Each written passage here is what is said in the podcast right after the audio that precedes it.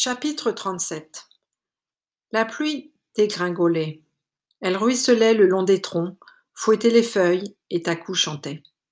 Pas un instant depuis notre départ il n'avait cessé, même si ce n'était parfois qu'un murmure. Toujours sur le même air, toujours sur le même rythme, parfois avec les paroles qu'il m'avait apprises, parfois avec d'autres. La piste grimpait raide. La pluie rendait les herbes glissantes. On dérapait à chaque pas. Le vieux peinait, et Augusto s'efforçait de suivre le rythme de Taku. Tu peux arrêter, s'il te plaît? a-t-il lancé. Il semblait excédé. Taku s'est retourné. Vous voulez qu'on fasse une pause? Non, je voudrais que tu te taises, que tu arrêtes de chanter. J'en peux plus d'entendre ce truc. Ça me bouffe le cerveau. Comme vous voulez, Seigneur. Voilà longtemps que les Indiens ont appris à obéir. Mais non, ce n'est pas ce que je voulais dire, juste que. Juste que vous vouliez que je me taise. Taku a souri de son rire de sourire, de son drôle de sourire, et s'est remis en marche. Il n'est plus resté que les bruits de la forêt et de la pluie qui se mêlaient à ceux de nos pas. Les gouttes crépitaient et les branches craquaient. Sans la voix de Taku, la forêt devenait bien plus inquiétante. Augusto a dû le sentir et l'a manifesté à sa façon en grognant. Merde, j'en ai plein les pattes, moi. Il y en a encore pour longtemps? Plus tellement, Seigneur, plus tellement. Tu dis ça pour me faire plaisir. Je dis ça parce que je le vois, regardez. Taku montrait les arbres, tout autour de nous. Des arbres, a grommelé Augustin, putain. Des arbres, tu n'as rien d'autre à me montrer? Ça fait trois jours que j'en vois des arbres. Devant, derrière, au-dessus, partout. Mais ils ne se ressemblent pas tous. Regardez bien. Depuis quelque temps, on ne voit plus de très grands arbres. Chez nous, on les appelle les euh, les, grands, les arbres ancêtres, ceux dont les branches caressent le ciel. C'est comme s'ils avaient disparu. Le vieux s'est approché. Ce qui veut dire. Ce qui veut dire qu'ils ont été coupés, Seigneur ici et là, et encore là. Il a enjambé une touffe de fougères. On devinait au sol des formes plus sombres, cachées sous les feuilles. Certaines étaient si larges qu'il fallait plusieurs pas pour les traverser. Taku s'est accroupi devant l'une d'elles. Regardez, ici, avant, il y avait un arbre, un très grand. Il a été abattu. Les bêtes et les termites ont mangé la souche mais on distingue encore sa trace. Il s'est relevé. Ce sont des Blancs qui ont fait ça, avec des machines. Les Indiens ne touchent pas aux arbres ancêtres. Jamais. Le vieux s'est agenouillé. Ce qui restait de la souche s'est émietté sous ses doigts. Il a levé les yeux vers Taku. Ça fait combien de temps? Tu saurais dire? Difficile, mais il y a longtemps plusieurs dizaines d'années, trente, quarante ans peut-être. Depuis, ça a repoussé. Ça va vite ici, mais pour faire un arbre ancêtre, il faut des siècles, Seigneur. Les articulations du vieux ont craqué lorsqu'il s'est relevé. L'air un peu égaré, il regardait autour de lui, détaillait chaque tronc, chaque branche, comme s'il cherchait quelque chose de précis. Nous l'observions sans un mot. Il se passait quelque chose quelque chose d'incompréhensible que seul le vieux aurait pu nous expliquer. Taku a été le premier à rompre le silence. Tu es déjà venu ici, Seigneur a-t-il murmuré au bout d'un moment. Je me trompe? Ce n'était pas vraiment une question. Le vieux a haussé les épaules. Quelle idée Pourquoi dis-tu ça? Qu'est-ce que je serais venu faire dans un coin pareil? Je suis à la recherche de ma fille, rien de plus. Tu as pourtant les gestes et le regard de quelqu'un qui connaît la forêt, a insisté Taku. Mais je peux me tromper. Ou peut-être as-tu oublié. Nouveau haussement d'épaule. Le regard du vieux s'est échappé au-delà de Taku.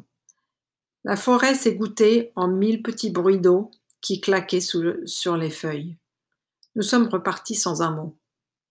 Le sentier avait depuis longtemps disparu entre les herbes, mais de temps à autre Taku se baissait. observait une tige ou une touffe et hochait la tête. Nous étions sur le bon chemin. Le chemin de quoi? Du doigt, il a désigné une trace sur la terre boueuse. Quelqu'un est passé ici, Talia. Ça ne fait pas très longtemps. Ma mère?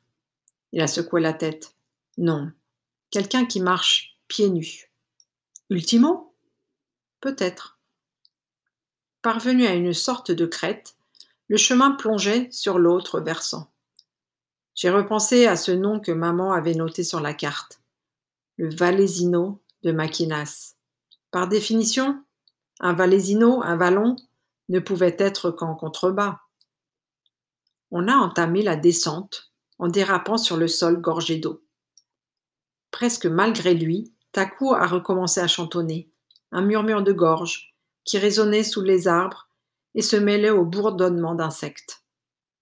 Augusto n'a fait aucune remarque. La voix de Takwaju était infiniment plus rassurante que les bruits de la forêt. Il s'est soudain arrêté net. Je crois que nous sommes arrivés, a-t-il fait à mi-voix.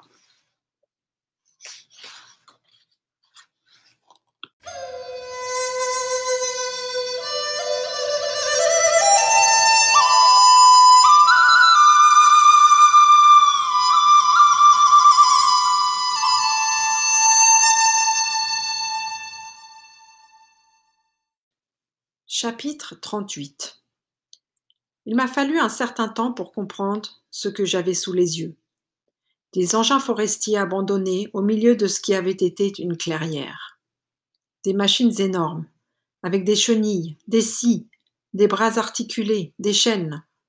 Elles étaient là depuis des années, rongées par la rouille, figées en pleine action, comme si elles avaient été surprises par un cataclysme. Certaines avaient bousculé sous la poussée des racines et d'autres semblaient en apesanteur, en équilibre, sur leurs énormes pneus recouverts de mousse. Des arbres jaillissaient des tôles que la végétation recouvrait peu à peu.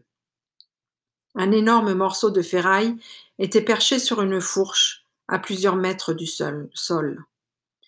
L'arbre l'avait entraîné avec lui à mesure de sa croissance. Trente à quarante ans, avait dit Taku. C'est le temps qu'avait mis la forêt à se venger, le temps qu'elle avait mis à démanteler les engins qui l'avaient dévoré. Le vallon des machines, le voilà. Nous y étions. Un paysage d'apocalypse. Augusto a immédiatement sorti son laïka, tandis que le vieux s'appuyait contre un tronc, à bout de force. D'une main tremblante, il a porté sa flasque à ses lèvres. Ça va aller? a demandé Augusto.